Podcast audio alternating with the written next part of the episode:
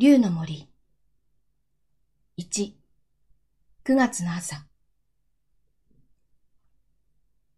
リン。優しい声で呼ばれた気がして目を覚ました。リン。リン。うん。リン。いい加減に起きなさい。目を開けると、母さんが僕の肩をゆすっていた。あれ？おはよう。ほら、起きて。母さんはそう言って、もう一度僕の肩を軽くゆすった。のそのそと体を起こそうとしたとき、こめかみに鋭い痛みが走って、僕は思わず頭を押さえた。また頭痛がするの？窓を開けていた母さんが心配そうに顔を覗き込んだ。うーん、少し。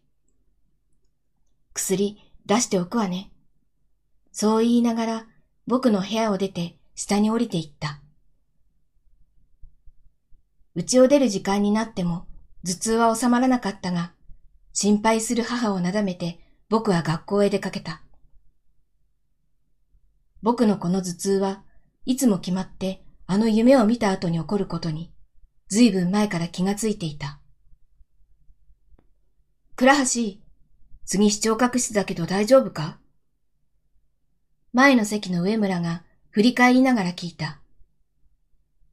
一時間目の授業が終わる頃に、ようやく頭痛も少し楽になってきたけれど、顔色はあまり良くなかったらしく、友人たちに心配された。大丈夫だよ、もう平気。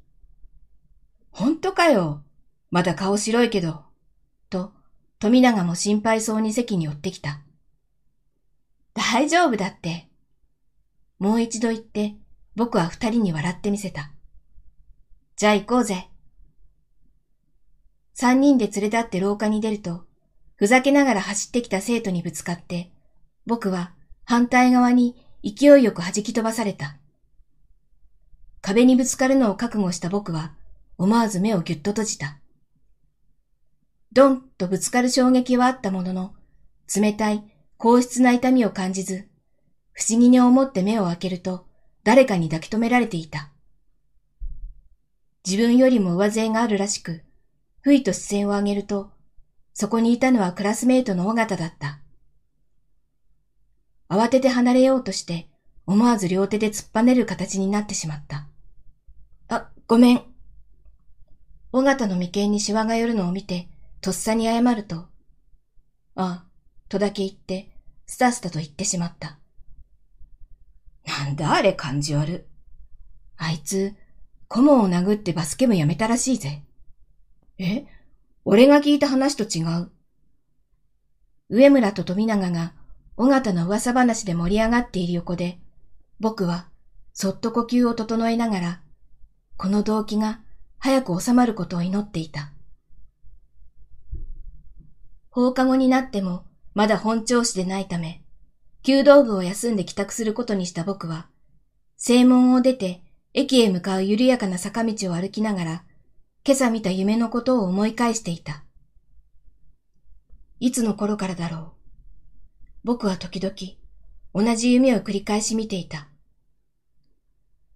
同じ夢とは言っても、すべて同じ内容というわけではなく、少しずつ内容が違っていた。夢の中での僕は何かをしなければならないと、いつも必死にその方法を探しているのだった。今朝も、その夢の中で僕は何かしようとしていたところだった。何をしようとしてたんだっけ？そうつぶやいて、ふと視線を上げると、すぐ前を尾形が歩いていた。尾形今朝のことでお礼を言っていなかったのを思い出した僕は、思わず尾形を呼び止めた。気がついた尾形が立ち止まって、こっちを振り返るのを見て、駆け出そうとしたとき、僕はひどい頭痛に襲われた。まるで、頭に杭でも突き刺さるような痛みに、目も開けていられず、その場に崩れ落ちてしまった。意識を手放す間際、尾形の声を聞いた気がした。